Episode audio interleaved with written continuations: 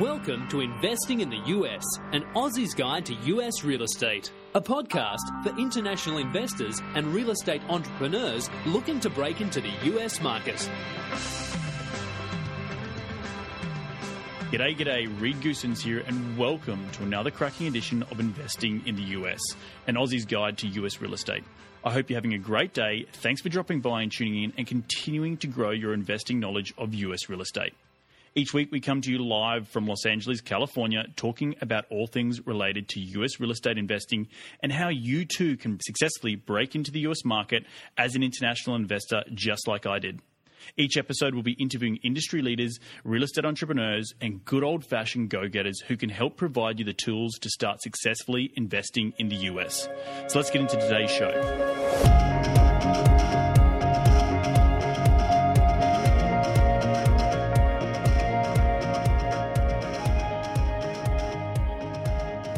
Here with me in the hot seat is William Exeter. G'day, William. How's it going? Good. Thanks for having us. William is the president and CEO of Exeter 1031 Exchange Services, Exeter Fiduciary Services, and Exeter IRA Services LLC. William has been in the fiduciary service industry since 1980, and he began specializing in real estate tax strategies in 1986 with a specialty emphasis on 1031 exchanges and self directed IRAs. Exeter 1031 Exchanges is actually a leading national qualified intermediary with over 30 years' experience in advising clients on 1031 exchanges throughout the United States and across the globe. Exeter administers all types of tax deferred exchange transactions, including forward, reverse, and improvement 1031 exchange structures for real estate investments, personal property, and foreign assets. Well, William, that's a very impressive list of companies that you've founded, all related to deferring taxes for your clients. But before we jump into talking about all things related to 1031 exchanges, can you tell the listeners something that most people might not know about you unrelated to real estate investing and tax deferral? Good question. You know, it seems like everything we do is related to tax stuff, but uh, I, I, suppose the one thing they wouldn't know is uh, my passion or the reason I do this is uh, scuba diving. So we we have a group of uh, folks. We call ourselves the Bad Monkey Divers, and we uh, go diving all over the world. Uh, so it's a it's a great little way to to get away from life for a while. Fantastic. What's what's been the the number one dive spot that you've dived in? I think probably my favorite is uh, Cozumel in Mexico. It's close, easy to get to, beautiful diving, beautiful people, beautiful food. I'm a, I'm a foodaholic, unfortunately. But my second spot, I think, would be a toss up between either Bonaire or Palau, both uh, incredible dive spots. Fantastic. Well, William, can you give the listeners a little bit more in depth look at your background and what motivated you to start your own company and focus on 1031 exchanges in relation to US real estate investing? Kind of a kind of a funny story, I suppose. Uh, I was actually controller of a commercial bank up in Los Angeles, and they had started a uh, 1031 exchange qualified intermediary back in the early 80s. The, the attorneys had advised do not allow the escrow subsidiary to run it. They thought it might be an agency problem, and as it turns out, it, it probably would have been. Uh, so they gave it to me as the controller, and I had absolutely no idea what a 1031 exchange was.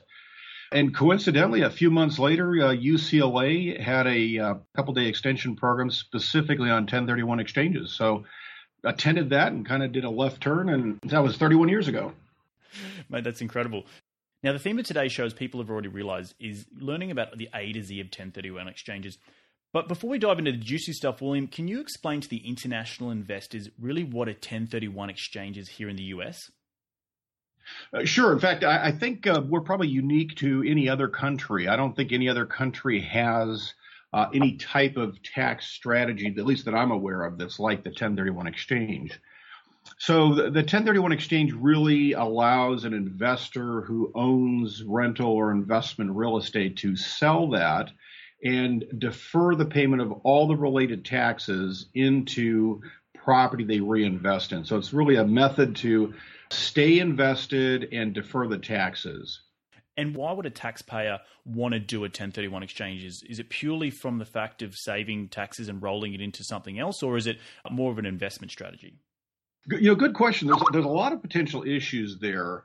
Uh, the first one is the 1031 is not always right for everybody. So they really need to sit down with their tax advisor and determine, you know, what is their exposure? What kind of taxes are they going to get hit with?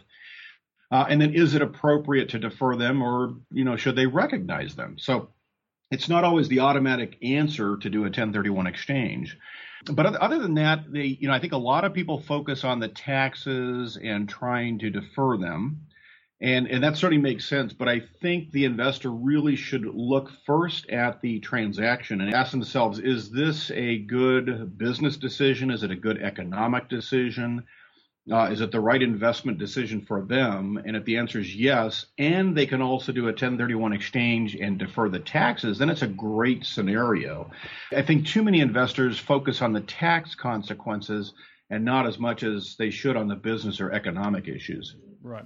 So, just in a bit of a layman's terms, if I had a property and I made $100,000 in capital gains, uh, and I came to you and said, Hey, William, I think I'm, I'm going to be making $100,000 in capital gains and I want to roll that 100K over into another property. That's sort of what a 1031 exchange is in, in layman's terms. Is that, is that right?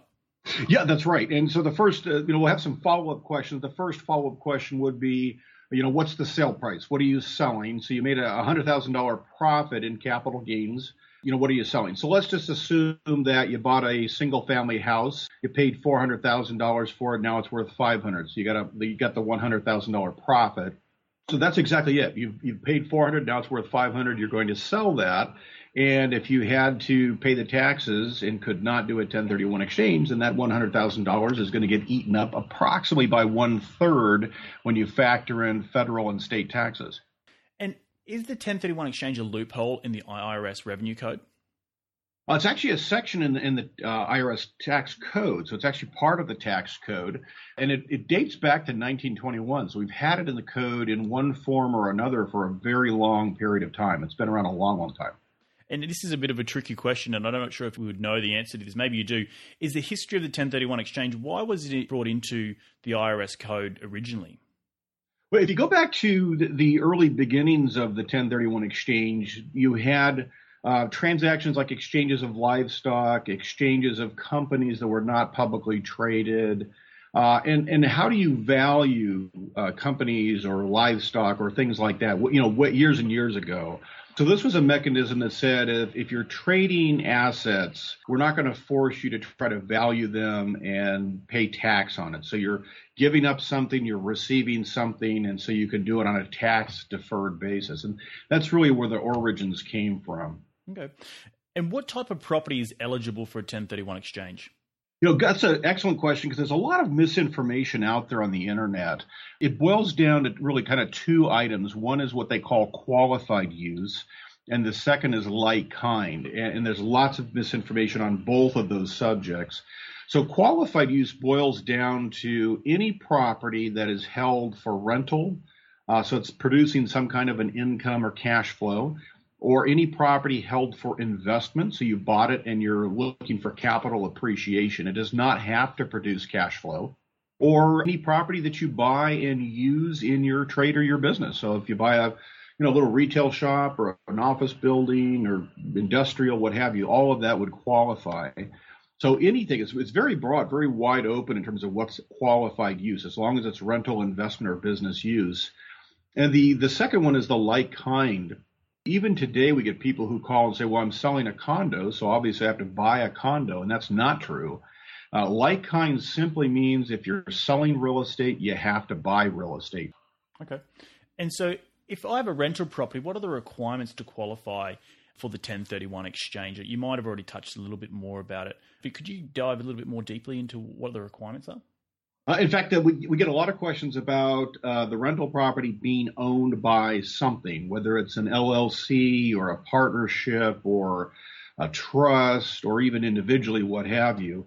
So any person or any type of an entity uh, qualifies for 1031 exchange treatment. So regardless of what type of entity you're working with, uh, you could do a 1031 exchange. For example, even nonprofit groups, in, in, most cases, they can sell the asset and not pay tax. But if the nonprofit organization was in a position where somehow the sale of that property would trigger a capital gain and, we, and would be taxable, they could also do a 1031 exchange. So, so any type of person, any type of, of entity qualifies for the 1031. And are there any specific timeframes to execute a 1031 exchange once you sell a rental property? Yes, and, and, that's where it gets a little tricky. With the 1031 exchange, the the time frames start running with the close of the sale side of the transaction. So when you sell your property that you're giving up or relinquishing, that's going to trigger your deadlines. And you have 45 days to identify what you're going to buy. And you have 180 days to actually complete the acquisition of your property. And it's not 45 plus 180. It's a, a, total of 180 days, and the initial 45 day identification period is part of that 180 days. So if I identify property, say I've got property A, I sell it, and then I, I have property B, and I go into due diligence, and I'm I'm telling the IRS or, or yourself that I've got this property B lined up, and I'm under contract on it, but I'm I'm doing the whole due diligence, and I do a bit of inspections, and it turns out that it, the numbers aren't scrubbing up, or there's some, there's a major issue that's going to cost me an arm and a leg is there can I then go and try and find property C, or does that mean that it's all over and I have to get the tax uh, hit on you know thirty three percent? If you're still in the 45 day window, then you could certainly go out and find other property and, and identify something else. If you're past the 45 day period, then you're stuck with what you've identified and you have to acquire something on that list. However, with the identification process, you're actually allowed to identify multiple properties depending on which rule you choose to use. So most investors use the three property rule so you can identify up to three properties. You know, usually they'll identify three with the intent to buy one, and the second and the third are backup just in case what you describe happens. The challenge in today's market is uh, it's so fast. There's multiple offers, there's bidding wars, etc that if you identify three properties and the property you want falls out of escrow or you can't acquire it for any reason, the second and third properties are probably already gone. So that's always a challenge. And there's other rules where you can identify more property, et cetera, but that kind of gives you a flavor for that. And can we talk a little bit more about how 1031 exchanges can be used as an investment strategy for someone with an existing portfolio? Sure. You know, in a lot of cases, it's used, I say for the most part, the most common structure would be to trade up in value. So perhaps an investor, uh, you know, starts off and they buy a single family residential property, rent it for, uh, for say five years. And then at that point, they, they're feeling comfortable and they think, you know, maybe it's time for a, a fourplex or something like that. So they decide, okay, let's sell it. And if they had to sell that house and pay the tax, it's very difficult to trade up into a, a fourplex. So with the 1031, they could, of course, sell the house, defer the taxes, keep all the money working for them in their pocket, and, and trade into that fourplex. And then five years later, they do the same thing. So it's a way to help them leverage up and keep exchanging up into larger property, more units, and provide more cash flow. Now, other strategies might be, uh, well, for example, one might be depreciation. Somebody's owned property for years, you know, 30, 35, 40 years. They have fully depreciated the property. They're no, no longer getting any of the tax benefits. So they may sell that and trade up in value also in order to acquire more cost basis so they can start depreciating the property again. Interesting. It's a, it's another whole topic that we'll be talking about is depreciating assets uh, in real estate and how can that can be used to your advantage. And uh, just to quickly touch on that, does the Exeter Exchange your business does that help clients with that depreciating side of the tax strategy as an investment strategy for their portfolio? We, we do. We can certainly walk them through the basics and how it works. Uh, their accountant, of course, would give them the specific information in terms of uh, what their adjusted cost basis is and what they need to do in order to increase their depreciation benefits really just at the end of the day, for those international listeners out there, you buy a property, you get some capital gains on the property, and then you can roll that over into a new property or upscale it, as uh, William was saying, into a larger property to continue to grow your real estate portfolio and your overall wealth, which is helping you grow your long term wealth. It's, it's really an incredible strategy, and I love it when I first moved to the United States, finding out about it. I've used it once before and hoping to use it again on another property. So, William, can you explain a little bit more how you work with your international investors with their 1031 exchanges here in the US and internationally? And there's a couple of issues there. Gets there's a couple of moving parts when it's an international or foreign investor. In the United States, we have something called FIRPTA. So it's a withholding requirement when there's an international or foreign investor involved. So they need to be aware of that. When they're doing a 1031 exchange, of course, as long as they're trading equal or up in value and they're reinvesting all of their cash, then there is no taxable event. So the FIRPTA is just a mechanical process we have to go through where the client has to essentially apply to the IRS for an exemption from withholding. If they don't, then there's a 10% mandatory withholding. Uh, so that's something that complicates a foreign person's 1031 exchange transaction. It can be worked around and worked through. It just takes time, and they really need to jump on it immediately when they know they're going to sell a property. Uh, unfortunately, most investors, foreign investors, wait till you know the last week or two, and there's no way to get that certificate in that short period of time. Uh, but there are issues there. So that's something we can help them work through. There's a lot of uh, nuances that they need to be aware of. And we have outside counsel that can also help them with the process too. But, but the, other than that, the, the process of the 1031 exchange is really the same for whether it's be a, a domestic or a non-domestic person. Fantastic. So, what's the sort of time frame that someone would need to keep in mind if they are an international investor, they're owning a property currently here in the United States?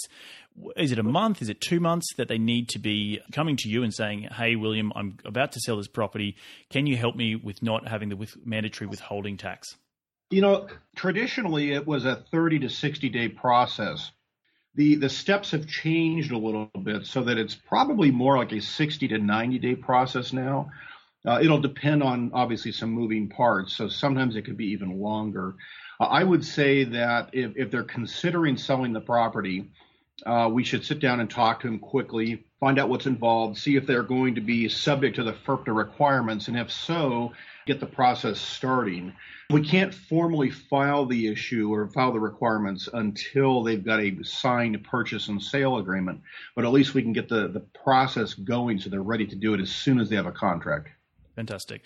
And I'm going to touch a little bit more on if I was an international investor, I have a property in overseas, um, say in Canada or in Mexico. Is there any, can you do a cross country 1031 exchange or is that not allowed? Uh, you can. Uh, the with the 1031 exchange, it either requires it to be all domestic, which means the property you sell and the property you reinvest in has to be U.S. property, or it has to be all non-domestic or foreign. So it would either be like you could sell in Canada and buy in Canada, or you can sell in Canada and buy in the UK or Mexico or something like that. As long as you're selling and buying foreign property, the 1031 exchange would qualify. So it, it really boils down to whether they're going to have a United States tax consequence. And if they do, then the 1031 exchange could help eliminate or defer that. Right. I would assume that, that you're talking about people who are either residents of the United States or, or citizens that would apply to. Because if I was an Australian, for example, and I had I purchased a property in Canada and I wanted to, I, I have no ties to the US, so I don't need to do the 1031 exchange. It's really only if you're a green card holder or a passport holder. That's exactly right. Yep. Yeah. Okay. Well, with that being said, what's been the biggest learning experience to date that has shaped your success in the US market? Boy, that's a good question. I, would say after 31 years, I learned something new every week, even after 31 years. So it's a, a lot of uh, a lot of little learning experiences. I would think really add up to the big learning experience, which just is lots of experience. I don't think there's one major thing that I would chalk it up to. Okay. There, and just one quick question: Are there any threats to the 1031 exchange section in the IRS code? There are currently, in fact, every three to five years, we have some kind of a threat that comes up. You know, usually it's a legislative threat where there's a senator or a House member that, you know, kind of approaches it like, well, if we eliminated Section 1031 from the tax code, look at all this tax revenue we could collect. And what they don't realize is that I would say 60 to in today's market with a higher tax rates, maybe even 80% of the investors would not sell if they had to pay tax the reason they sell today is because they can defer the tax and reposition themselves into a bigger, better property, more cash flow, what have you. But if the equation changed and they had to pay tax, they wouldn't sell. They would just hold what they have.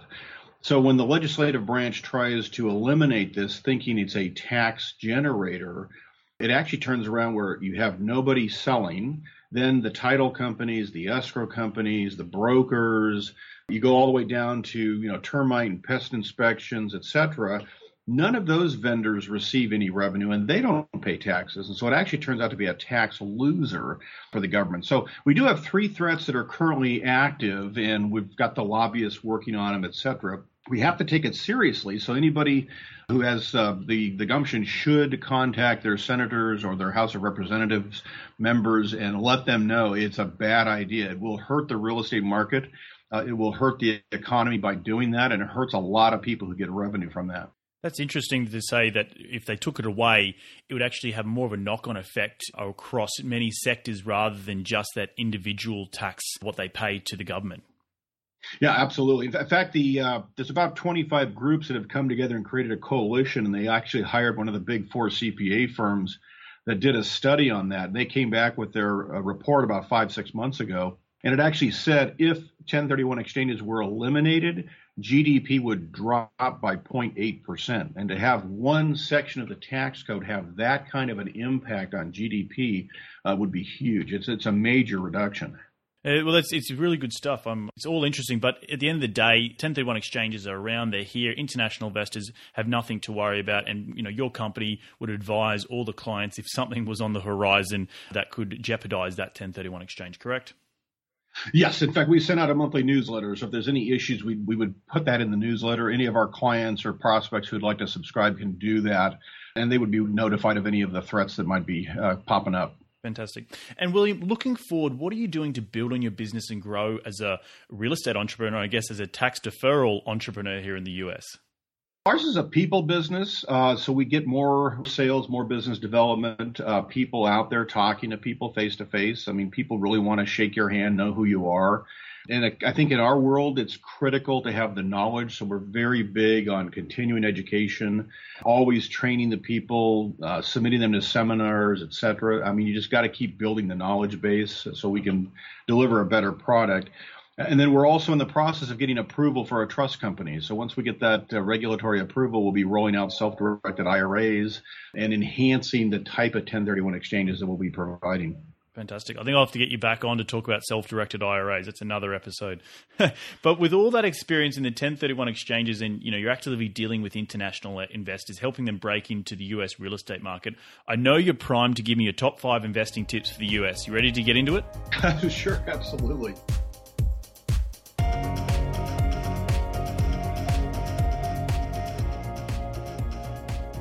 What's the most successful habit you practice to keep on track towards your goals? You know, from an investing perspective, uh, there's of course lots of goals and objectives out there. A lot of people have their twists. Mine is cash. It's got a cash flow. Markets go up and down. You've got recessions, what have you. If it cash flows, you are much better positioned to withstand any type of a of a change uh, in in market position. Right. And are you actively investing in cash flow deals right now? I do. Yep. Fantastic. What's the most influential tool that you use in your real estate business and why? Most influential tool, you know, I'm a, I'm a kind of a balanced investor, so I look at a lot of different things. So it's really, I think that the APOD form that the CCIM puts out, which is a kind of a ability to evaluate the operations of a property, revenue, expenses, et cetera, and analyze it from a cash flow perspective. Interesting. I'll have to check that one out. It was could you repeat that APOD again? A P O D. Okay, I'll actually check it out. I'll, I'll Google it after the show. What's the most exciting project you're working on right now? You know, we we've done so many real estate deals. We actually are getting into a lot more personal property deals. And personal property doesn't mean your primary residence; it means non-real estate. So those those are always different and exciting. And what we do a lot of aircraft exchanges. We're in the process of doing an exchange on a baseball franchise. So the investor owns a single A baseball franchise and wants to sell his interest and buy into a double A baseball franchise. So we've done a, a lot of interesting, a lot of fun transactions other than real estate. Well, that's fantastic. that's a really interesting to understand that there's more, there's other things you can do with the 1031 exchange besides real estate investment. Absolutely. Yep. Very true. And what's the most influential person in your career today? It's funny. I go way back uh, to when I was probably 21 or 22.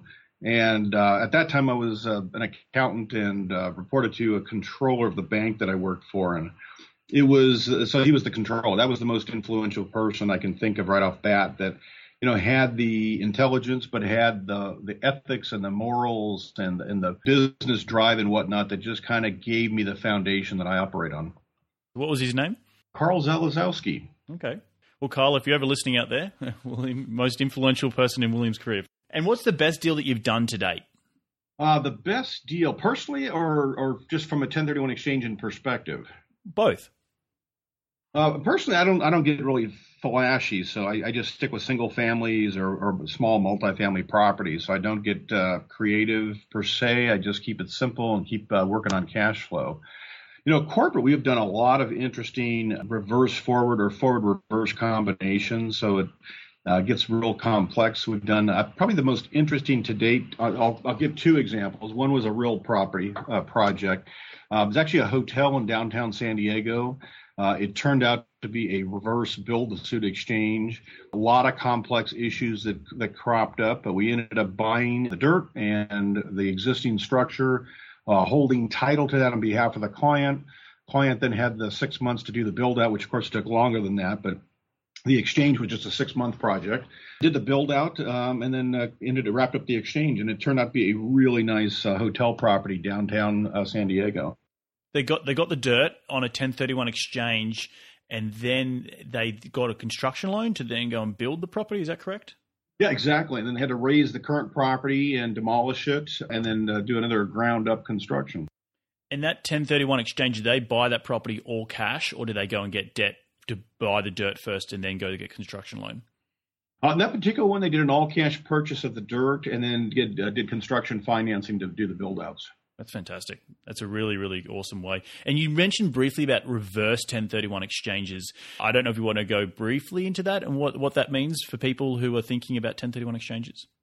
Sure. Those are even more complicated, but the, the short, concise version is uh, in today's market, the, it, the velocity is very quick. It's very difficult to find property. The inventory is, is short because there's a lot of people out there who are just gobbling whatever's available up. Multiple offers, there's bidding wars, you know, what have you. So it's if you sell first, you trigger your gain, then you've got the 45 days to identify. And the question is, which you pointed out earlier on, what happens if you can't identify property or you identify it and then you find out there's something wrong with it? For some whatever reason you can't acquire the property, then it's it's a failed exchange. It becomes taxable. Well, the reverse exchange is the opposite. It allows you to go out, spend all the time you need to find the right property, make sure it's suitable for you, and then you close on it first. So you're buying first, then you have 45 days to identify what you're going to sell, which you probably already know, so it's a formality and you have 180 days to sell and close on that sale. So it takes a lot of the risk out of the 1031 exchange process, but it's a lot more complicated, a lot more expensive. Lenders aren't terribly willing to be cooperative with it. So there's more complexities, but it's actually a safer way to do the exchange. Interesting. And what's the best advice you could give to someone who's considering a 1031 exchange? Oh, excellent question. Most people, I think, first start working with their real estate agent or broker and then when they're ready to get involved, they call their exchange company a week or two before closing. And that's pretty much it for, for most of the clients. And I think it's really important that the clients have their team. I, I mean, they really need to have their team way before they even consider an exchange. This should be something they consider when they start getting into the real estate uh, investment world. And, and their team needs to be that kind of that core team of, of advisors. You know, they're real estate attorney, their tax advisor, the, the real estate agent broker. They want to have a good, strong uh, relationship there with somebody who really knows investment real estate. You know, the escrow officer, the title company, and then when they're getting ready to, you know, do the sales and tax deferred exchanges, and they need to get a good QI. And a lot of QIs out there are processors. They need somebody who's actually consultative and advisory, which is what we try to do. We can sit down and give them advice. The short answer is get your team together, make sure it's a really good team that knows real estate and talk to them well before you sign a contract. That's really good advice, establishing your team. And, I guess from a 1031 exchange perspective, uh, all the international listeners uh, out there listening, Williams Group does cover all that what William was just saying in terms of establishing a team. I know for a fact that William's a good bloke and he will do right by you guys as an international investors here in the US. So, William, last question is where can people reach you to continue the conversation? Uh, good question. I'll give you our phone numbers and our website. Uh, the the home office is in San Diego, so they can call area code 619 239 3091. So again, that's 619 239 3091. Uh, or they can go to our website, which is exeterco.com. So that's E X E T E R C O.com. Well, thanks, William. You've given some extremely valuable information on how 1031 exchanges can not only be used to save your money on taxes, but also as an investment strategy. Thanks for dropping by and chatting with us, and we'll catch up soon. My pleasure. Look forward to it. Take care. Well, there you have it a great introduction into understanding 1031 exchanges and how it can be used to roll over your capital gains from a rental property or even your personal items into a new deal, deferring paying taxes and using it to as an investment strategy to upscale your investment portfolio. If anyone is currently in the position where a 1031 exchange may be useful, give William and his team a call today. I know they're a little too willing to give advice and to see if a 1031 exchange is advantageous to your investment portfolio. Now, make sure you check out all the show notes for any links we mentioned on today's show, and a summary of our conversation with William will be posted online. So go to www.rsmpropertygroup.com forward slash episode 5. We'll also be able to find all the links of the previous shows under the podcast tab. Well, thanks for taking some time out of your day to tune in and continuing to grow your real estate investing knowledge. I hope you got a lot out of today's show. And to continue the conversation with us, follow us on Facebook and Twitter by searching RSM Property Group. And remember to leave an iTunes review below, as we really do appreciate it, as it helps us grow our community of international investors eager to break into the US. You can find this episode and many more by searching an Aussie's Guide to US Real Estate wherever you podcast. So until next week, take care, be safe, and remember, Happy investing.